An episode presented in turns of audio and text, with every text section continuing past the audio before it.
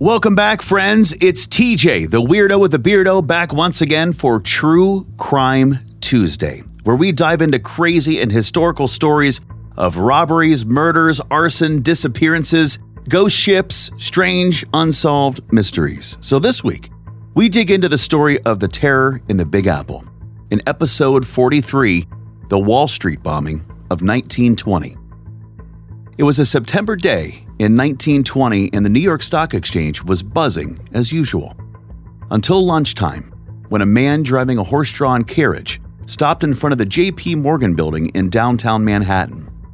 The man got off of his cart and disappeared into the crowd of people on the busy street. Moments later, the cart exploded, sending metal fragments flying in all directions, immediately killing over 30 people and injuring nearly 300. The death toll increased in the days that followed, as bystanders died as a result of their injuries from the explosion.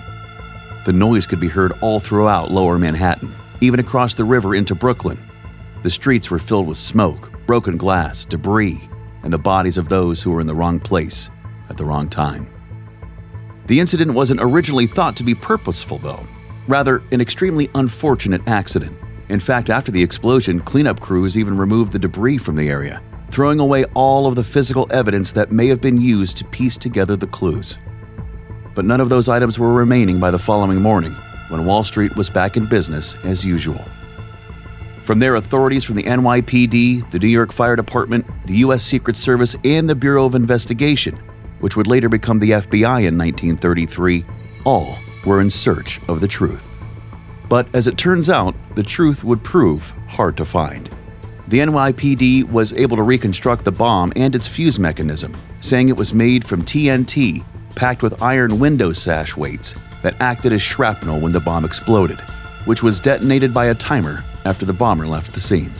After the incident and conducting hundreds of interviews, none of the agencies could come up with any concrete evidence, and no one could identify the man who was driving that horse-drawn wagon.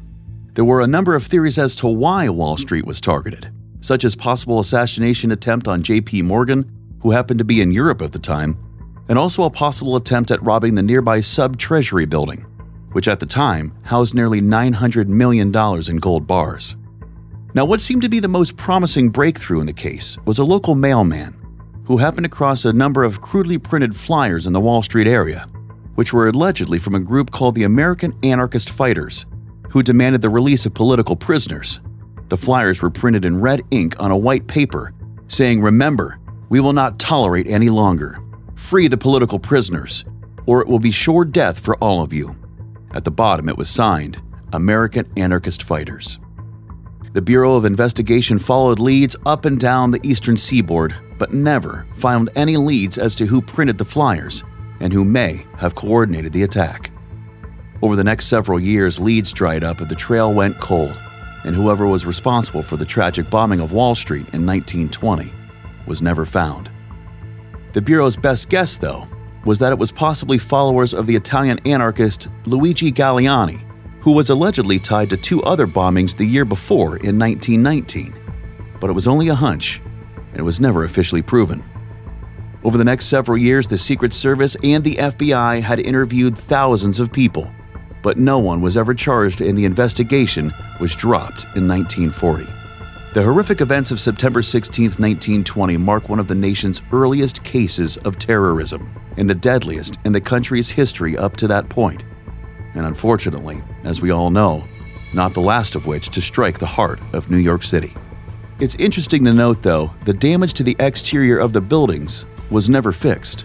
So if you visit Manhattan to this day, you'll see the scrapes, pit marks, and other cosmetic damage to the buildings near 23 Wall Street, where a bomb exploded that fateful September day over 100 years ago. And that is this week's True Crime Tuesday story. Join me each week for more stories of true crimes and unsolved mysteries. We'll see you next week.